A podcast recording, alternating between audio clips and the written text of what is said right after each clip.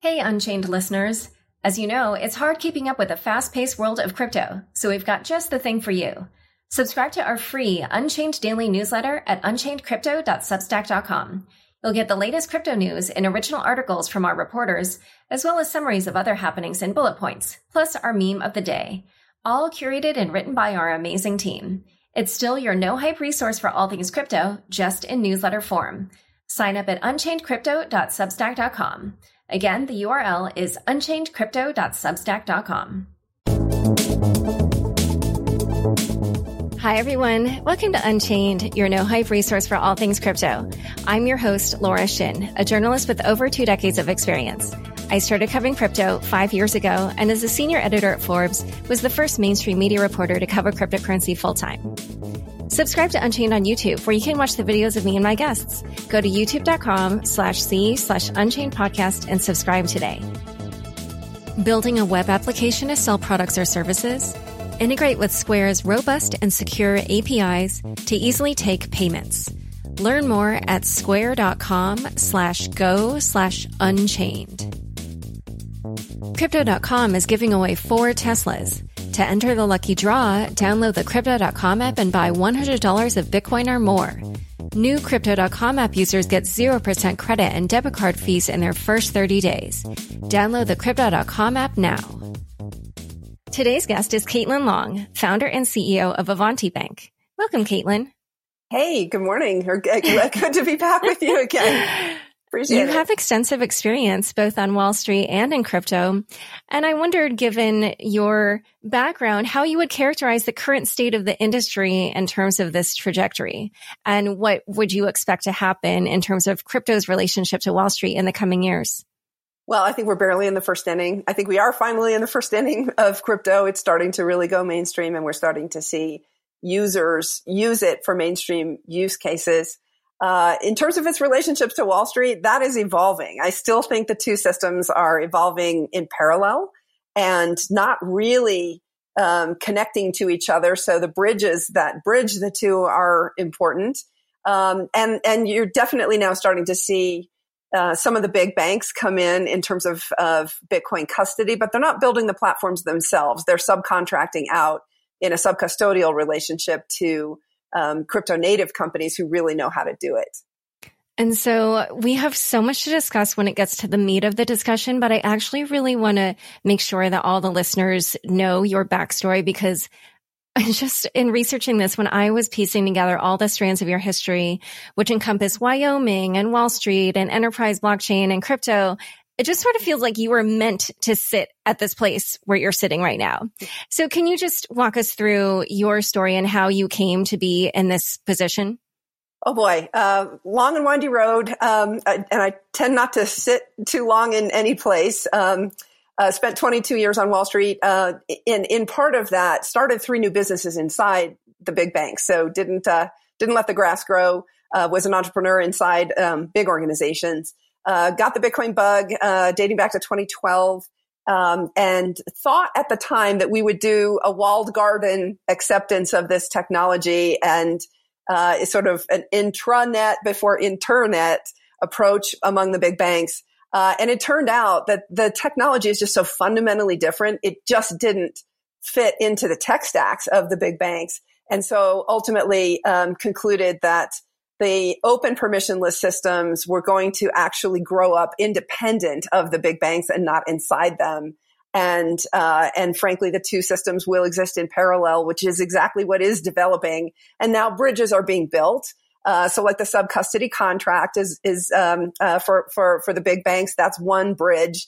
And then what Avanti's doing, and uh, and the other crypto banks that are Fed clearing applicants um, are are creating bridges between the U.S. dollar and uh, and crypto assets. So um, uh, the, the, only detour I didn't uh, didn't cover is Wyoming. I moved back to my native state of Wyoming uh, after twenty more than more than twenty five years on almost thirty years on the East Coast, um, and uh, volunteered for a couple of years, uh, helping to get um, commercial laws clarified for the to, to, clarify the legal status of digital assets, they generally speaking fall in between the buckets. And so we clarified that in Wyoming. So you know, in the event there's a dispute that ends up in court, what your rights and obligations are as a party to a transaction. And judges have a roadmap to adjudicate it so you don't get crazy decisions all over the place. Um, uh, and then we also up, set up this new special purpose depository institution charter. That's, uh, I think, actually this year going to be copied by Nebraska. A couple of other states have tried to copy it, but it's really complicated and detailed and intricate, intricate stuff. Uh, and and so uh, it does take a big push to get it done, and it does look like Nebraska will be the fast follower to Wyoming. Great. And can you tell us a little bit more about how it was that you found out about Bitcoin and why you fell in love with it at that time?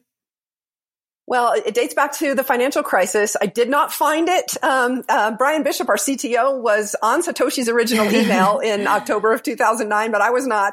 Uh, it took me a couple years, a few years, uh, but I started to come across it uh, because I got very curious about the mainstream explanation for the financial crisis. I, I realized that the mortgage problem was the symptom, not the cause. And I, there was definitely something else going on underlying it.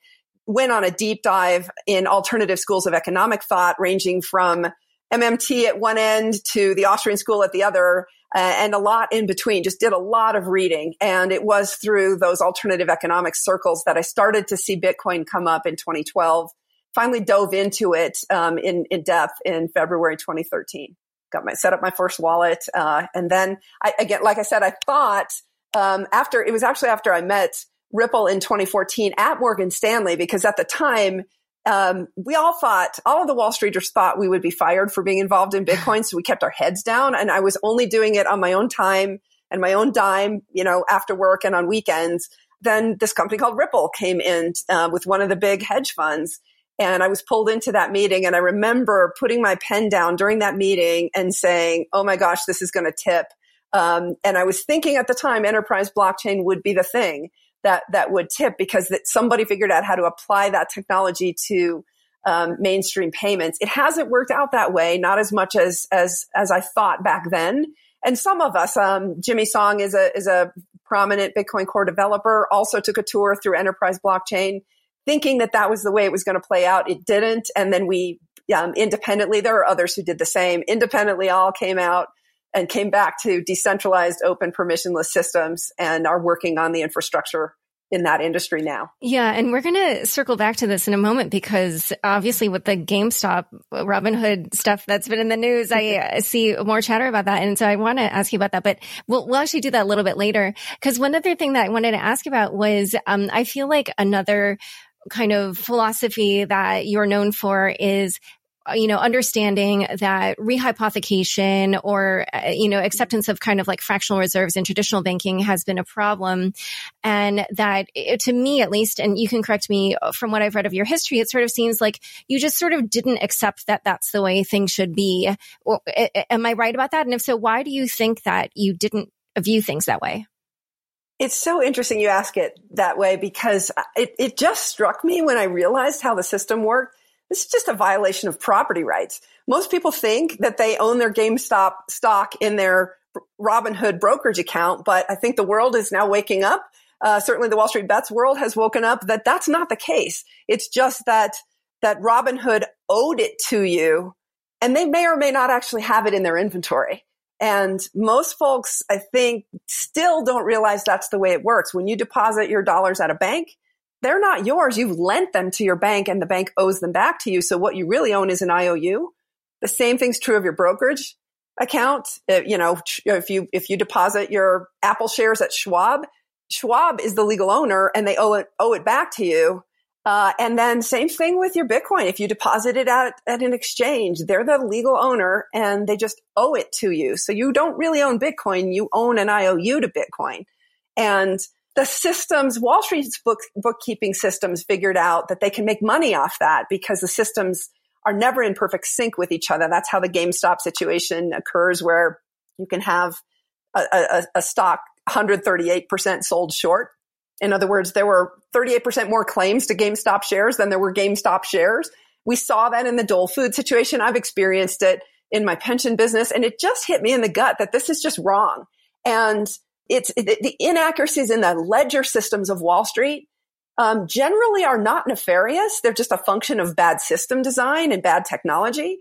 and too many layers of intermediaries that are not in sync at the same time. But it definitely has been, shall we say, um, there are people, there are hedge funds out there who figured out how to arb the system, arbitrage the system, and try to double dip in those kinds of situations. It's like a double spend problem in Bitcoin. um, yeah, there were hedge funds who double dipped in the in the Dole Food situation. They had sold the shares and then they they went in and filed a claim to, uh, for consideration in a lawsuit after the company had been acquired because their brokerage firm statements still showed that they owned the shares and they figured they could get away with it. And you know, it's a double spend problem. Um, and it's a, it's fundamentally a bookkeeping problem. And at, at, a, at an even deeper, deeper level, it's all about clarity of property rights. And we don't have clear property rights in our financial assets in this country. And the great thing about Bitcoin is it allows you to own your asset outright. You have legal title and you have actual possession of your Bitcoin if you, if you custody your private keys yourself. And um, just the way you're talking about this, it reminds me of something that I read. I believe it was in the CoinDesk profile of you. Uh, this idea about property rights, that's something that really is ingrained in Wyoming's culture. Is that right? Absolutely. In fact, actually, one of the many civil wars that's been fought in the United States was the Johnson County Cattle War. And it was fought between, um, between uh, ranchers and um, uh, who wanted to fence off their property and actually fence in their cattle versus the open range supporters who thought this is, you know, they can, they can graze their cattle anywhere. And so the fencing of the West um, is absolutely one of, we don't call it a civil war, but it was really, and it was fought in Johnson County, Wyoming over this exact issue. Does a property owner have the right to put up a fence to keep other other people out? And the answer very clearly after that war was yes. And then the West got fenced and, and the West definitely changed after that. But it, you know, we've, we've literally fought a, fought a war in Wyoming over, over that very issue. Yeah. Cause when I was reading about that and then reading about how you kind of didn't really seem to accept that this rehypothecation is the way things should happen. And I just thought, oh, I wonder if you know, that is why you had that perspective because probably there weren't like a ton of people from Wyoming on Wall Street. and so maybe you could yeah. see that in a way that other people couldn't. Um, maybe, yeah. But, but there's one really interesting thing that, that I've been thinking about relating to stablecoins, um, which is as, as, as you may be following, stablecoins have really high velocity. I just looked at updated velocity numbers recently uh, for Tether and the annualized velocity is 1247 times for the M, the M1 velocity of Tether and the M1 velocity of the US dollar is four. Okay. So we're talking just not even in the same zip code. What's going on? Tether's just better technology. All of its problems aside, it's better technology. It's better, faster, cheaper way to settle a US dollar trade. And so what's happening is you can get velocity through technology. It used to be that you got velocity through leverage. And what I mean by that is in the traditional banking system, the central banks used to, before the securities markets really came along, so I'm talking about up through the 1970s, central banks would inject a dollar of so-called high powered money, monetary base into the system. And then the banks would take it and lend it out through fractional reserve banking approximately 10 times. And so you'd have an M2 velocity of 10 so each dollar that the that that was created by the central bank was lent out 10 times. Okay that's leverage mm-hmm. right? That's how fractional reserve banking works. We got m2 velocity through leverage. Well now tether and stablecoin technology is enabling velocity through technology. We don't need that leverage anymore to create velocity in the payment system. Mm-hmm. and so what's fascinating is that's going to have a big impact as these technologies, as we get faster payments generally, even leaving crypto aside, we're going towards real time ACH. We're going towards um, FedNow, which which will be a 24 7 365 um, replacement for FedWire that the Fed is putting together. We're speeding up payment settlement cycles. And what that means inherently is that we don't need that much leverage in the banking system anymore to create velocity because technology is going to create the velocity in and of itself. It's going to create some interesting challenges for central banks around the world because things used to settle really slowly. They still do. Um, and now we have, now we have technology to settle things quickly. That's, banks can't afford to, to be super leveraged and have, um, the, the traditional fractional reserve model where they take a demand deposit and turn around and lend it out in a mortgage for 30 years. And so there's an inherent mismatch between the assets, which are really long duration, and the liabilities, which are available on demand. And that's how you could get a bank run historically. There's a lot of tools banks have now to manage that interest rate risk. But I think what's going to happen is all of this is just going to deleverage the banking system across the board because we don't need to get velocity through leverage anymore. We'll get velocity through technology. It's a really a big, important point. Yeah, that is so interesting. Uh, like, do you think, so what, what in general do you think, what kind of impact do you think that will have on the economy? How will things change in terms of the way, yeah, the way that our financial system grows or the economy grows? Well, I think it, it's deleveraging the banks, and we're seeing that already, actually, with the Fed monetizing uh, the debt that it has over the last 15-ish uh, years since the financial crisis, not quite 15, but um, but but literally what the Fed is doing is taking debt off the private financial sector and putting it on its own balance sheet. That's exactly what it has done. Um, and so this is the reason why we haven't seen inflation in CPI yet. We've seen it in other places, but we haven't seen it in CPI yet in the in the consumer price index because actually the new money the Fed is injecting isn't really new debt it's basically monetization of old debt. It's swapping from the from the private sector financial institutions to the Fed, which is a public sector financial institution. So, so long story short, what is happening is it's already deleveraging the banking system. We're just going to keep seeing more of that. Banks are going to deleverage because they have to, because everything's settling faster. They can't afford to take that much, that much leverage risk. It, it starts to pose risk to the payment system.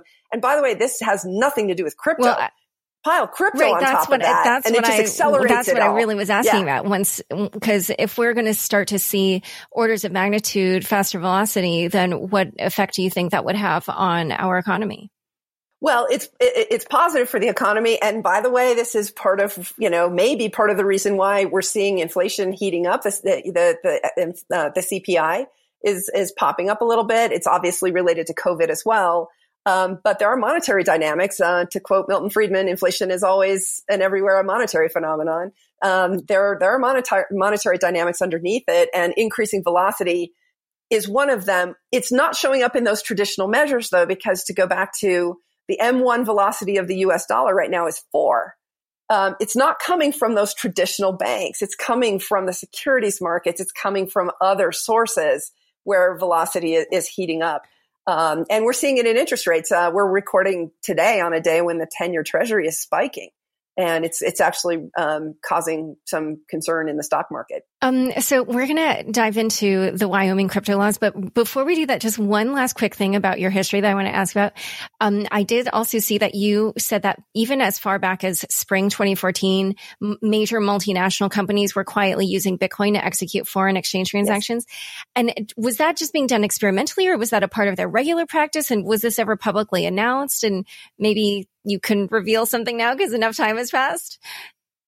no, I can't reveal who they are because they're still doing it. And I know they are because I've talked to them recently. Um, it's small. It tended to be in emerging markets um, uh, where there were not well developed banking systems. And, you know, corporate treasurers generally don't speak out publicly. You hear on, on uh, financial media a lot of interviews of hedge fund managers and, you know, traders and speculators but the real power behind the foreign exchange markets is actual movements of money in corporate in the corporate world, mm. real um, money moving uh, overseas, not just for speculation. It's corporate treasurers who actually control the bulk of those markets, and they don't talk publicly, and they don't have an incentive to talk publicly. I mean, certainly back then.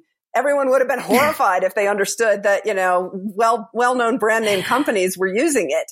Um, and so now it's funny. I, I'm kind of hoping some of them come out and say, we've been using it all along, but just knowing who they are, they're probably just going to keep it quiet. And, and ultimately what's, what's going on? It's not an ideological decision. It's just that corporate treasurers have an absolute incentive to find the, the best, fastest, cheapest, and safest way to move money around the world.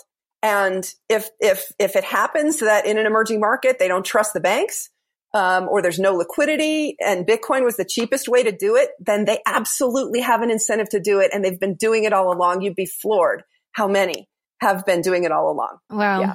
really Small. interesting. Yeah. I, I mean, it makes it makes sense, of course. All right, so let's now talk to Wyoming. Um, let's just talk about how it was that you helped make Wyoming one of the states most welcoming to Bitcoin.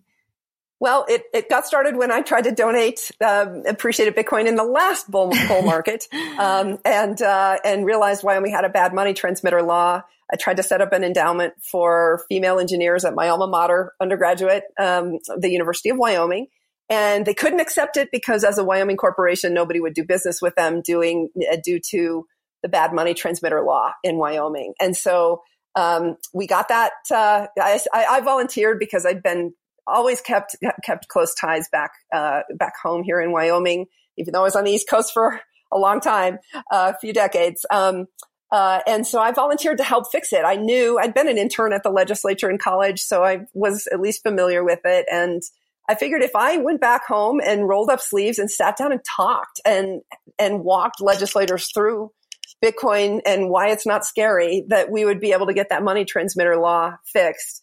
And uh, lo and behold, we did that. But um, a number of legislators said, "What else can we do? What else can we do? What else can we do?" And then it just the snowball just picked up. And uh, I knew we had some thorny issues we had to solve in this industry. One of the biggest ones is that the legal status of, of crypto assets is not clear.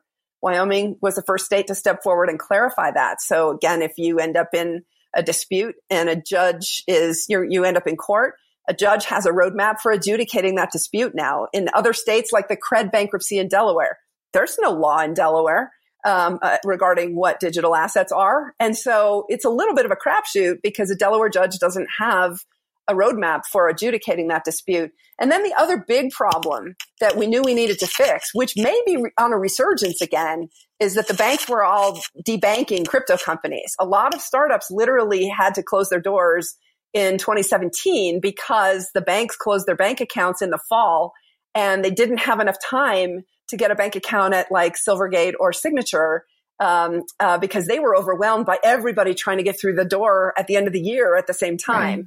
And so there were a number, dozens actually, of of um, of examples of startups that testified in Wyoming that losing their bank account caused them to have to close their doors. Uh, it's turning out.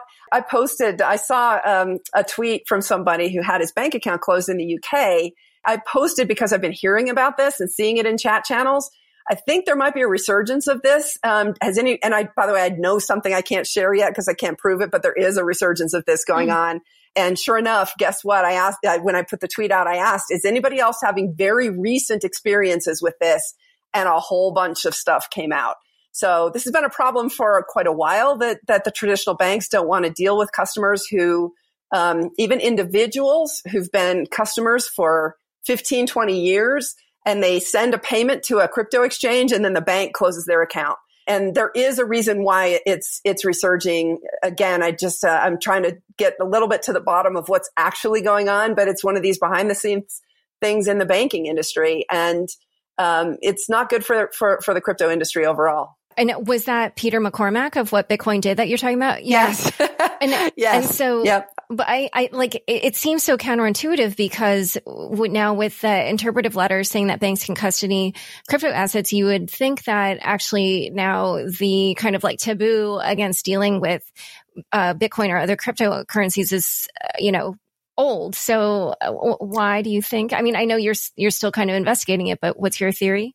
Well, it's it's a great question, and and I and I know the reality is that the OCC is only one of three federal bank regulators, and the FDIC didn't sign on to those letters, to my knowledge, mm. and the Fed didn't sign on to those letters, to my knowledge. They were OCC letters. Usually, when the bank regulators move, they move in tandem, but that was not the case. And so when um, when one goes out and, and, and makes a major policy change, it doesn't necessarily mean that the other two are on board. And they all have power over the banking system. And, and so what you really need to watch is what is the FDIC doing and what are, what is the Fed doing? And are they as friendly as the OCC? Mm. Um, and so, it, you know, part of it is just knowing how to navigate this labyrinth. We have a really labyrinthine financial services system it, it, because you actually have, you really have really have five bank regulators. You have the, the OCC, you have the Fed, of course, which runs the payment system. You have the FDIC, which of course insures most um, of the banks in the United States. The OCC is the national bank regulator, but then you've got state chartered state regulators. All 50 states have a have a regulator, and banks can either be state or federal.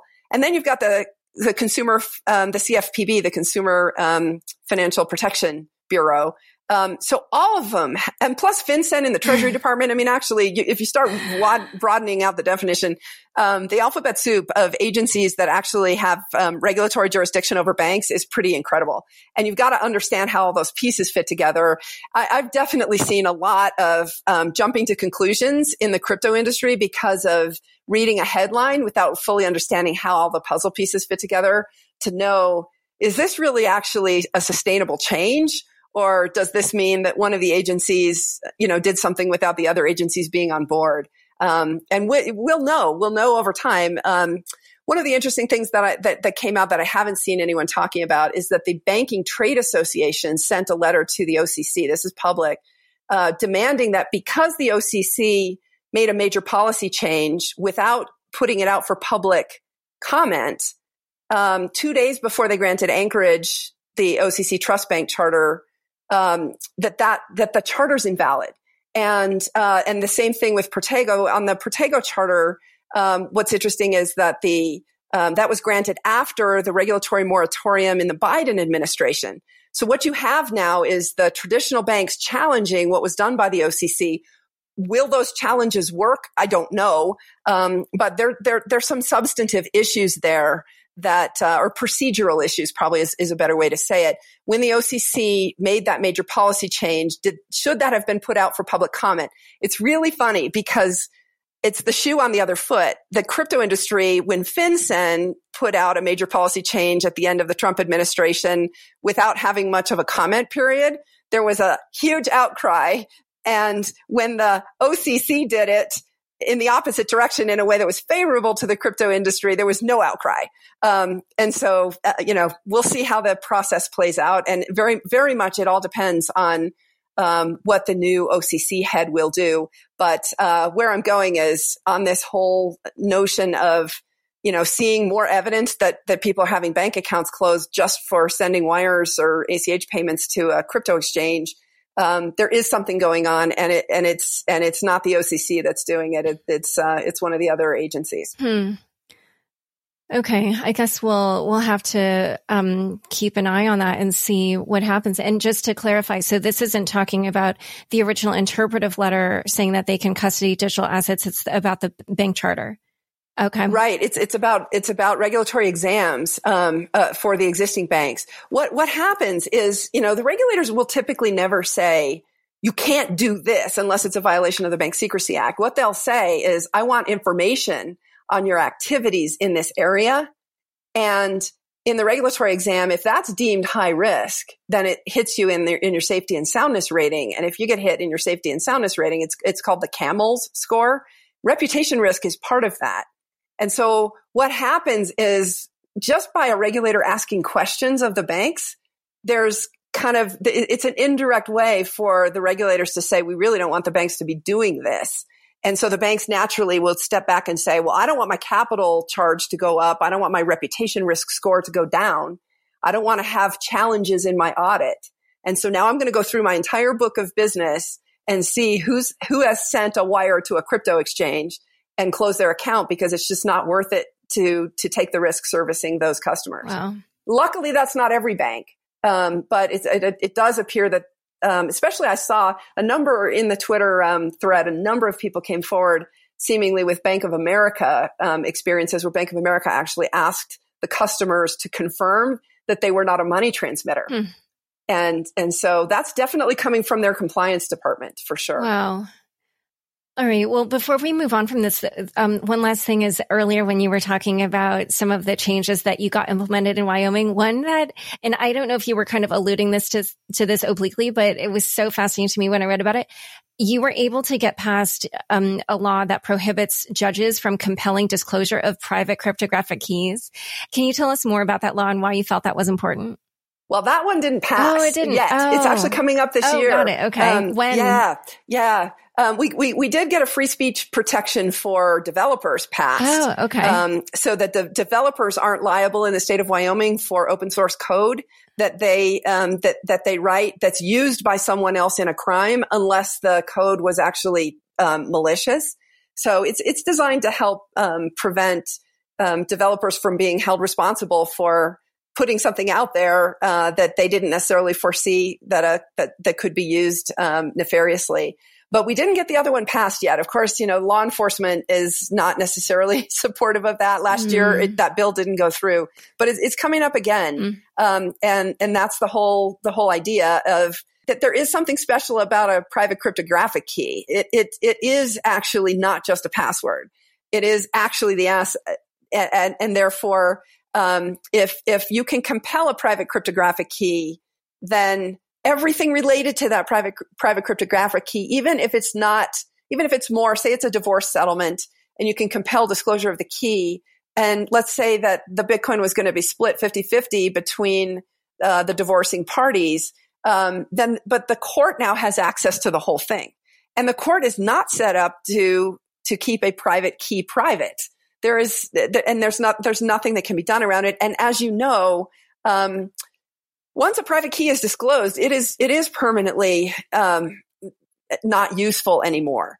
Um, th- there may be forks and airdrops that may come um, in the future that you na- that are no now no longer secure. There are a lot of things in the future that you don't know will be able to trace back to your private keys. As I've rolled my own private keys, over time. I've kept my old devices because you just never know. In my case, they're secure, but you just never know when those old private keys that are no longer actually securing any of my coins will actually be useful again because there might have been an airdrop or a fork or, or something like that.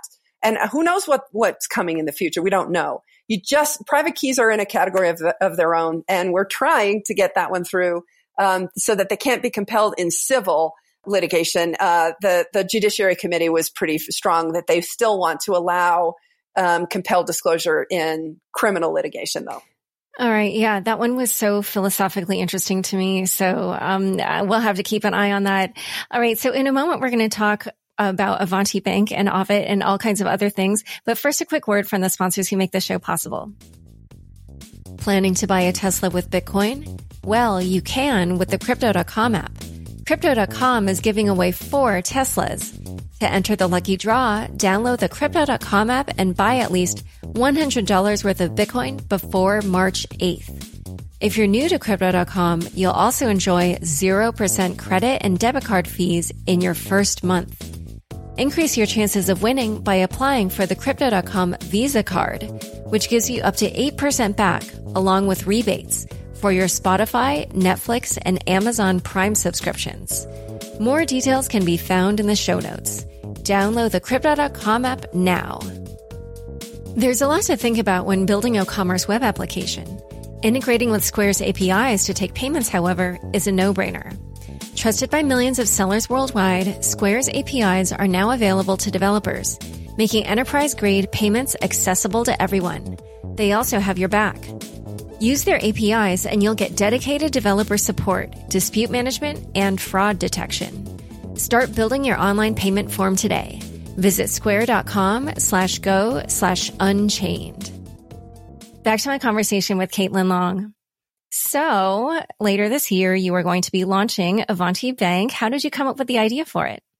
Well, it, it, it, it, gets back at what we were just talking about before the break uh, on solving a real problem for the industry, which is access to the U.S. dollar payment system.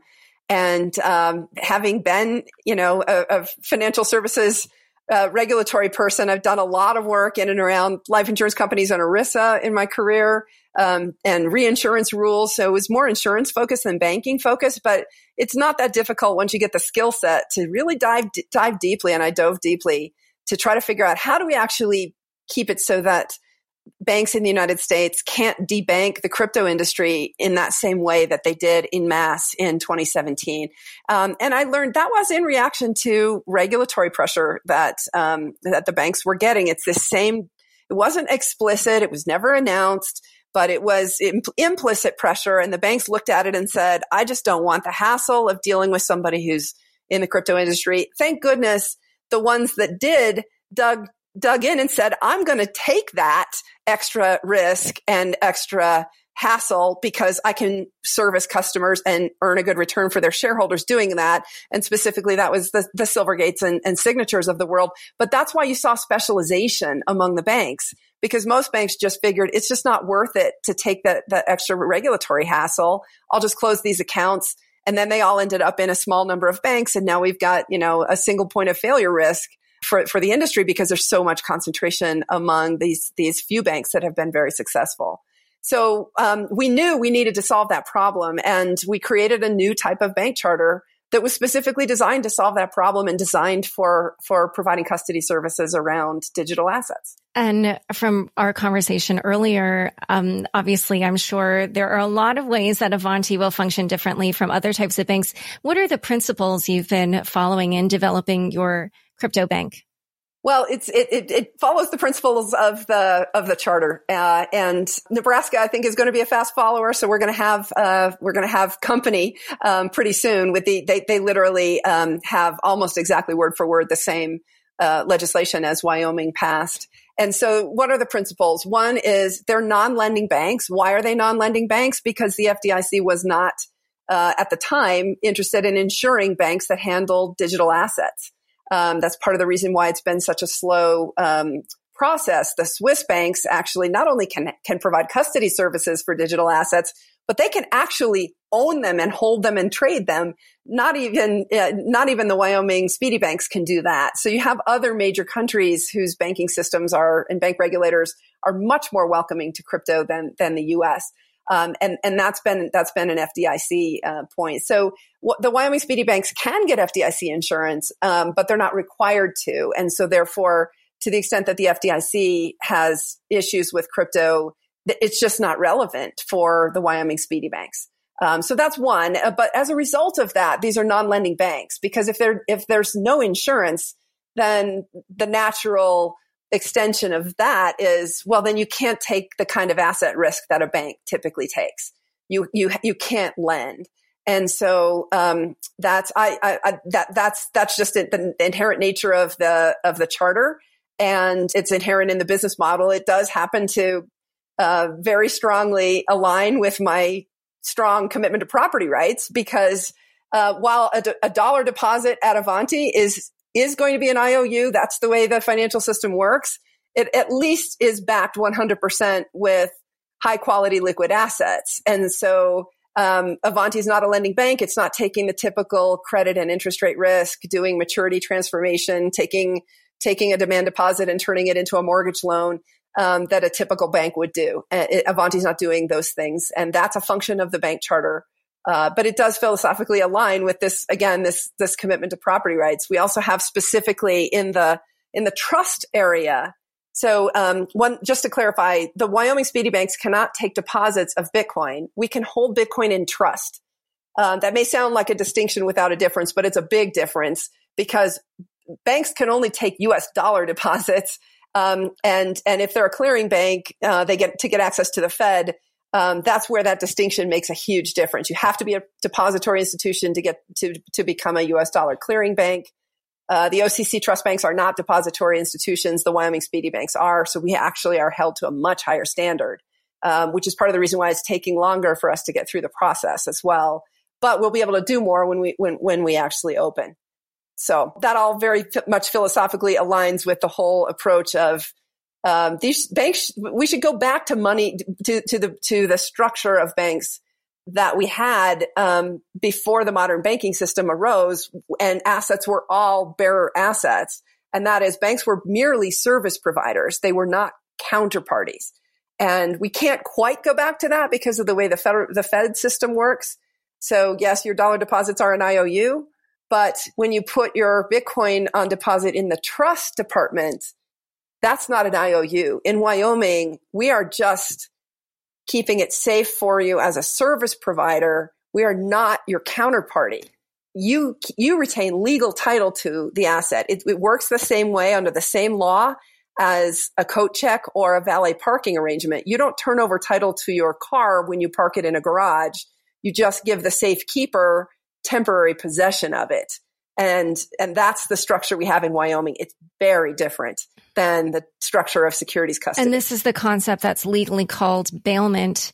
And this that's is right. sort of how you're fulfilling the not your keys, not your coins ethos. Okay. That's right. Yeah. Which yep. I, yeah, we may be in temporary possession of the keys, but we don't actually own legal title. We're splitting that legal title and who possesses the keys. Um, because they don't have to be the same thing. You can still get the legal title, you can still have legal title to the asset even if someone is temporarily safekeeping it uh, the, the private keys for you and there's another principle that you've been advocating for, which is no commingling of funds. And why is that important? What are the problems that can stem from commingling customer funds and digital assets? Well, this is so interesting because I read the New York Attorney General settlement yesterday with Tether, and this was one of the things that they really were going after. They have to prove that the funds are not commingled. Um, when there's not, you know, light shining on financial institutions, they tend to want to commingle everything because it reduces, uh, it, it, it, allows them to take more risk, shall we say, um, sometimes undue risk, and putting their customers' assets at risk um, more than their customers understand right? We saw that in the Cred bankruptcy, the bankruptcy of, of a Bitcoin lender, Cred. Um, they were commingling their assets with their customers' assets and um, doing all kinds of things, and there was no disclosure. And of course, as it typically comes out when when intermediaries in this industry go bankrupt, it turns out that they were insolvent for a long time before they finally went bankrupt, and that was the case with Cred. Yeah. So one of the most important things about solvency, again, it's a commitment to property rights. It's a commitment to fundamental solvency um, is is that no commingling is absolutely a requirement of that. If you're going to commingle, you have to tell the customers they have to have clear disclosures of the risk. You can't throw a word that is not understood by most, like rehypothecation, into a contract and have everybody sign the contract not knowing what it means. Um, you know, those words that obfuscate what's really going on are very common in traditional financial services terms of service, but not in Wyoming. We actually have a requirement under Wyoming law to give plain English terms of service and really explain what the risks are. Hmm. I like that. Yeah. Uh, I feel like that's why a lot of people listen to the, well, I've heard from my listeners, they listen to the show because, uh, you know, we, well, at least I try as much as possible to always explain all the terms. Um, so I also wondered, uh, you know, Avanti Bank is going to serve institutional investors. Uh, so what kinds of mm-hmm. problems do you see Avanti solving for them? And, you know, I was wondering like what kind of money you're seeing on the sidelines now while, uh, institutions like Avanti are, uh, you know, uh, preparing to launch? Well, there's a lot of interest. Um, we've been deluged. Um, we're in the thousands now of, of customer inquiries. It's more than 2,000 customer um, inquiries, most of which are are not um, going to, you know, actually become customers. It's a lot of people who are individuals, and like you said, we're serving businesses first. The compliance, and the reason for that, a lot of people ask us, why can't I open a, an account at Avanti? The compliance requirements to serve individuals are many multiples of the compliance requirements to serve businesses. So that's why we're starting with with um, with businesses first. But what problems are we are we solving? The, the big one in the crypto industry is one that most folks probably don't really understand because it has to do with the the way that U.S. dollar payment systems work.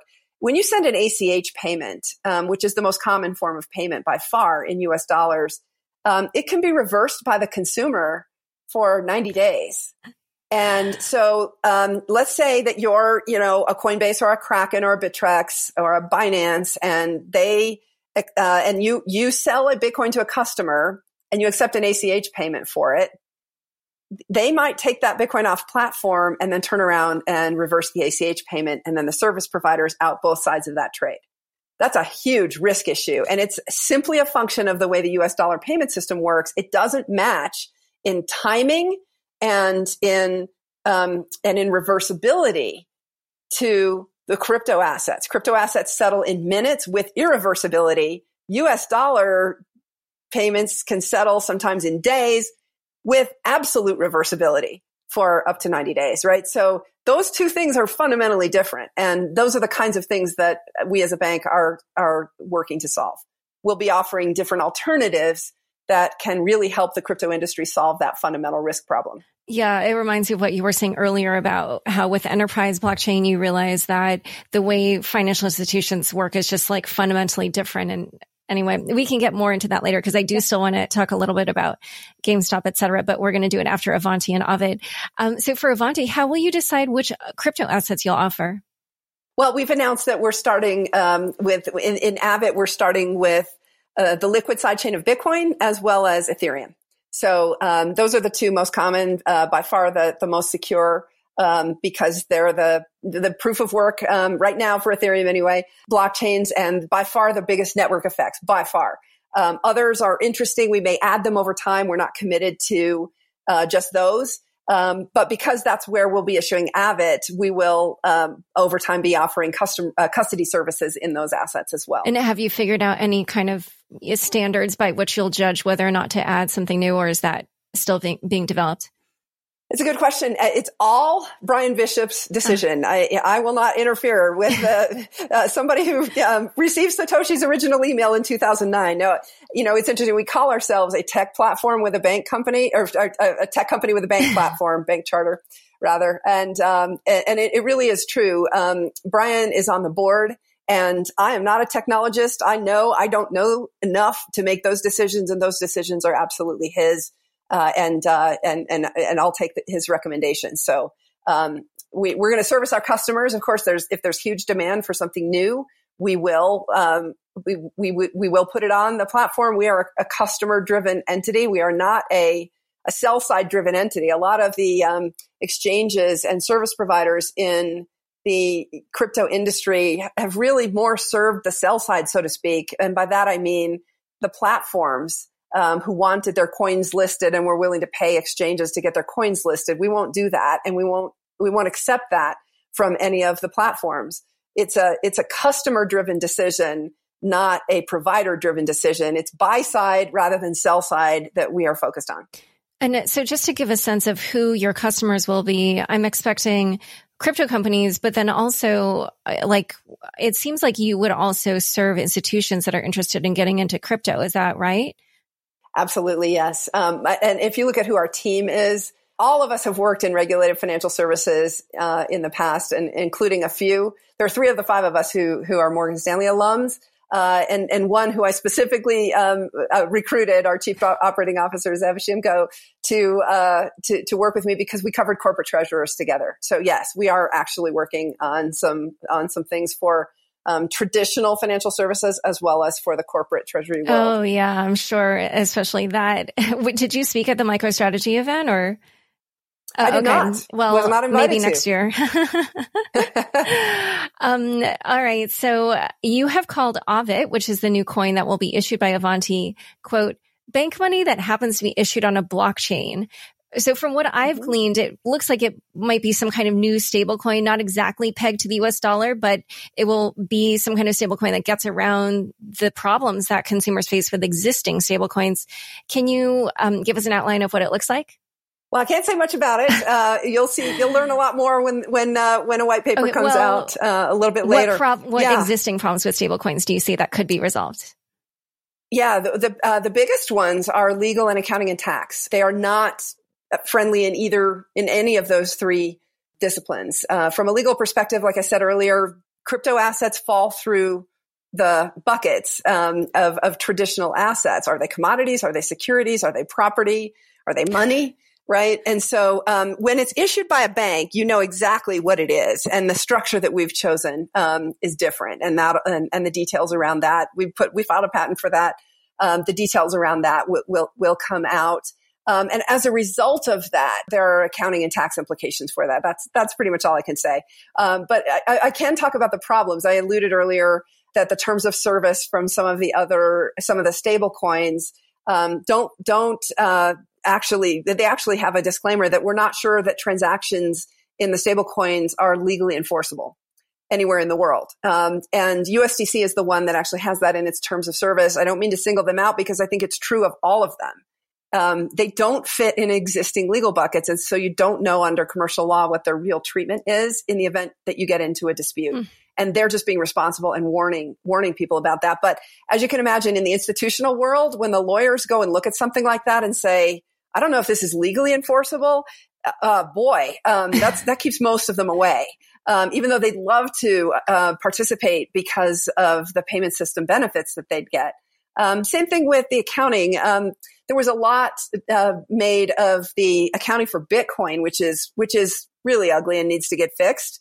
Um, but accounting for stablecoins also is not as favorable as you might think, uh, depending upon the facts and circumstances of how the coin is is set up. Most likely, it's an investment which has to get marked to market through the balance sheet, um, or a receivable, but it's not a cash equivalent. And so most businesses really care about having a cash equivalent. A bank deposit is a cash equivalent. It's not cash. Cash is, is physical dollar bills.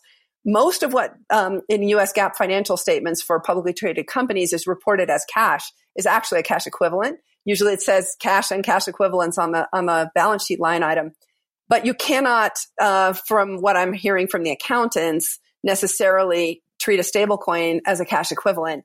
And um, Michael Saylor is definitely an exception to the rule.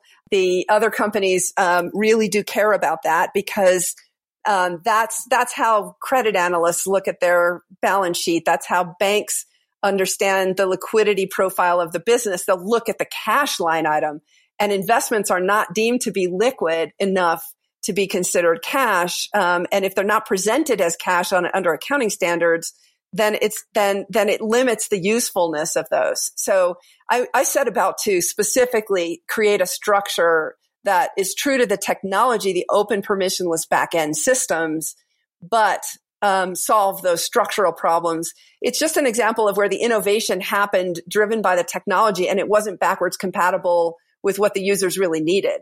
Um, but yet, look at how successful they've been in spite of that um, if we can actually get them to be backwards compatible to what the users a, a, a, different group of users really need the users i.e who are not using stablecoins today but would love to be able to have access to that technology that's the, that's what we're trying to solve. Yeah, yeah. Just when you were describing that, and then thinking about what we were saying earlier about how corporate treasurers move huge amounts of money, I was just like, "Whoa!" If, you know, I, you know, I don't know what you've created, but I'm very excited to see it because um, if it does, you know, what you're saying it does, then I really think it would be huge.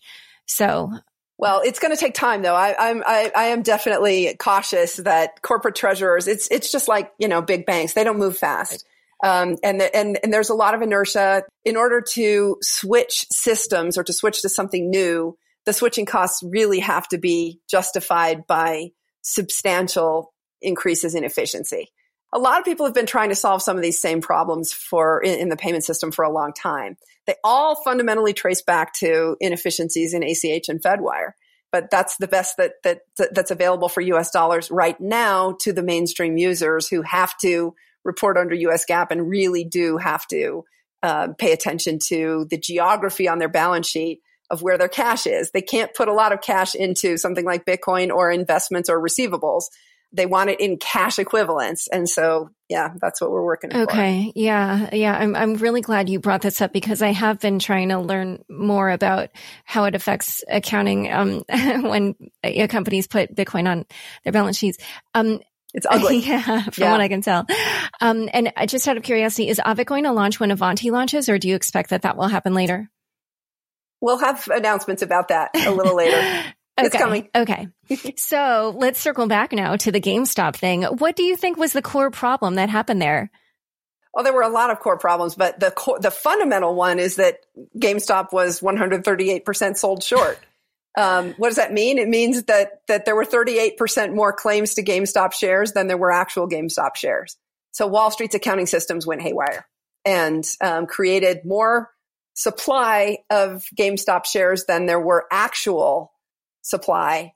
And that artificial supply, of course, suppressed the price of GameStop shares. So I actually think it, the, the fundamental problem had nothing to do with Robinhood. That was a secondary problem it's kind of like the mortgage problem in, in 2007. That was a symptom, not the cause.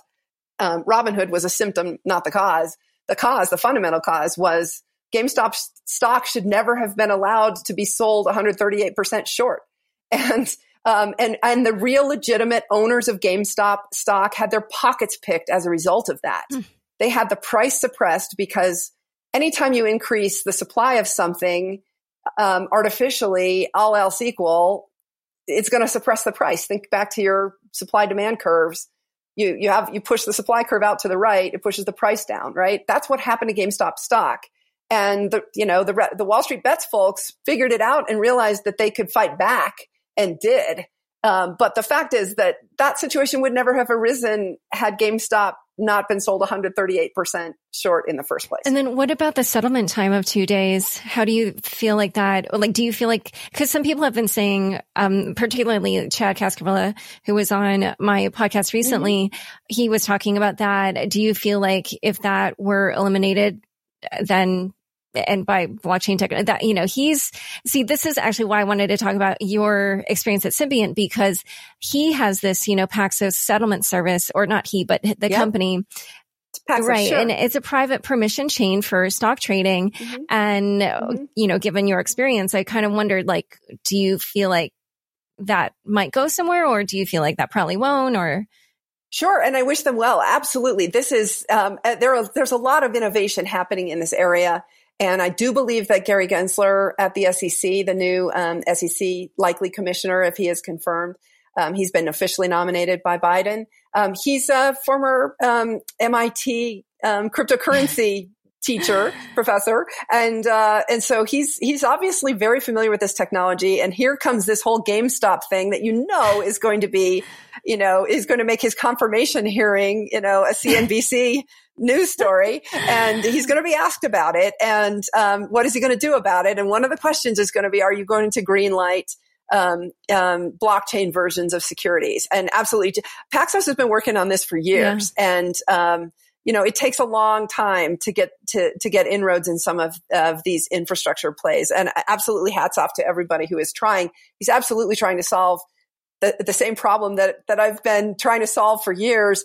Part of the reason why I'm focusing a little bit more on payments is in part because one of the reasons I think we've never gone faster than T plus two in securities settlement. The big reason is that too many people are making money off securities lending in that two day period. They don't want to close it down with, but this is exactly what causes the GameStop type problems, right? Um, but the other reason is that US dollars settle really slowly. And if we can actually get faster US dollar settlement, I think that's going to drag the securities industry into faster securities settlement too. Hmm. So, so Chad and I are working on the same problem from different angles and, and absolutely I, I would expect to, to meet and hopefully work with them. Oh, interesting future announcement of it in Paxos, blah, blah, blah. no, nothing, nothing now. You know, what's fun about being in, the position that we're in is uh, literally I, we're, we're frenemies with everybody in the industry. We may be competing with them in certain areas, but we're also going to be in a position where we can actually help them solve their problems too. Right. And so, uh, you know, I'm not trying to, um, either get you to criticize a competitor or, or anything, but, but I am still just curious about this idea that, um, you know, as you were saying, when you worked in traditional finances, you felt like the tech stack was just so completely different and the mindset was so completely different around kind of like closed source and then versus open source and, and, and all these things. And so I just did wonder, like, in general, like, do you think that means it, it is not likely that these kinds of problems that we saw with GameStop and Robinhood would be solved with blockchain technology? Or do you think that potentially that could, it could be? Oh, I think they absolutely oh, will be. Okay. I think it's really hard to get, um, to get decentralized stock trading platforms because by nature, a, a, a, security has an issuer. Right.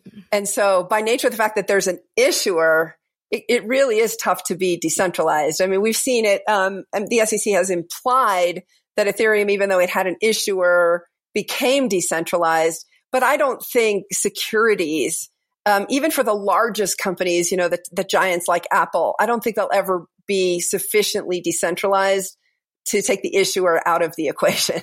Um, and, you know, keep in mind it for corporates, um, things like dividend payments and corporate actions like mergers and acquisitions, stock buybacks, those kinds of things are inherently issuer focused um, functions. And so, uh, absolutely, I think that that is more conducive to private blockchain systems. However, um, one of the interesting things about th- that I learned about the tech stacks of the big banks is they're just all very centralized and layered. Um, they're designed for a delayed net settlement system with multiple intermediaries. Mm. And even private permissioned blockchains are decentralized a lot more than that. They're, they are set up for something closer to real time gross settlement as opposed to delayed net settlement, but they're really not that. Um, they're not. They're, they're, they are still pretty fundamentally different. So the point I was making isn't necessarily that the tech stacks um, are so different that it's permissioned versus permissionless. It has to do with the degree of centralization and the degree of the layers of intermediaries and all the netting that happens. That's the fundamental system difference that even per- permissioned blockchains were running into. They just weren't supplementation of existing systems. They were rip and replace. And for a company to, to, to, to rip and replace entire systems, I mean, the Australian Stock Exchange is doing it. Look how long it's taken for them to do it because they basically had to rebuild it from scratch. These are not incremental upgrades. Well, okay. All right. Well, so we will see how this all plays out, but certainly I do think that this has put a spotlight on the potential for blockchain technology. But um, I do sometimes also think, oh, just the open system is moving so much quicker. So anyway, all right. It absolutely is for good reason. Yeah. yeah. yeah. All right. So uh, switching gears with your background heading up Morgan Stanley's pensions group, I was curious when you thought we'll start to see pensions investing in, well, no, I got, when I wrote this, I realized we had one or two that did. Right. We've had, a, well, a number of them have through their venture capital okay. allocations. Um, so Pomps uh, firm, right. for example, I think he um, he announced there was a fire um, Fireman's Pension Fund in Virginia, as I recall, that was one of the first ones. We've seen endowments um, invest. A lot of endowments have invested through their venture capital arms.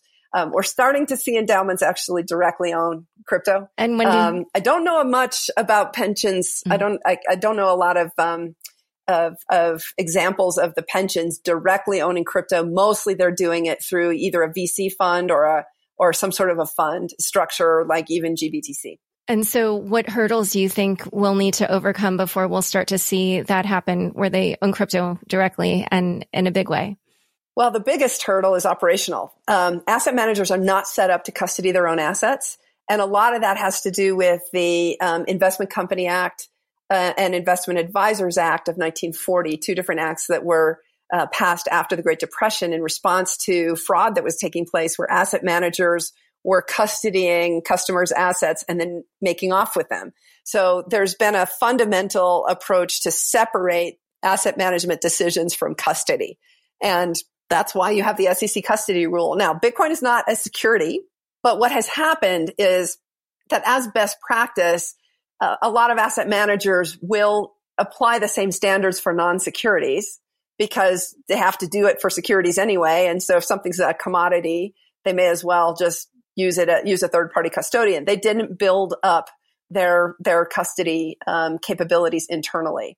And that's the biggest, um, the biggest hurdle is getting, um, true institutional qualified custodians that meet ERISA standards. And, um, that's a higher level of service and higher level of legal protections than is generally available right now. One of, for example, the things I like to point to is there's a reason why the big securities custodians are banks with Fed accounts. State Street is technically a trust company, but it was grandfathered in so long ago. They all have Fed clearing capabilities. They are full depository institutions. Um, trust companies are not.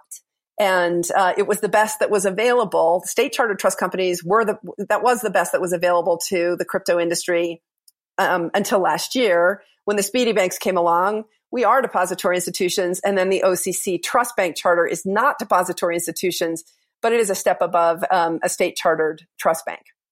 All right. So um, I know Avanti is launching later this year. You have tweeted that Avanti will bring together strange bedfellows. So I wondered um, if you wanted to elaborate a little bit more on that and give us a sneak preview of what we could expect and when from Avanti.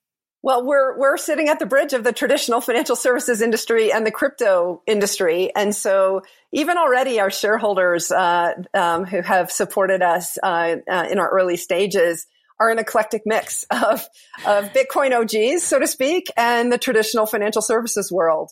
And so, yes, ev- everyone should expect to see that. This is uh, we we have to live in that traditional world, and it, it is really important that our executives, our board and our shareholders understand that traditional world and come from there.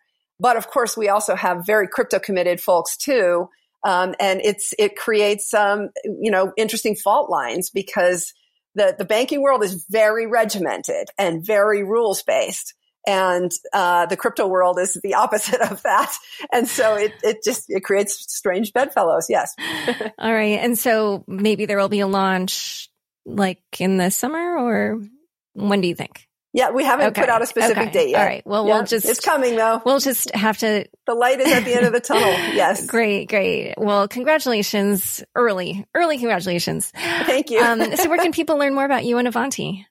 Um, uh, on Twitter, uh, I just joined Clubhouse uh, a few weeks ago too. I've been uh, fairly active on that as well. Uh, and then obviously, um, AvantiBank.com. Perfect. All right. Well, thank you so much for coming on Unchained. Yeah, appreciate it. Good to see you again, Laura. Yeah. Thank you. Thanks so much for joining us today. To learn more about Caitlin and Avanti, check out the show notes for this episode. Don't forget, you can now watch video recordings of the shows on the Unchained YouTube channel. Go to youtube.com slash C slash Unchained podcast and subscribe today. Unchained is produced by me, Laura Shin, with help from Anthony Yoon, Daniel Nuss, Mark Murdock, Dan Edelbeck, and the team at CLK Transcription. Thanks for listening.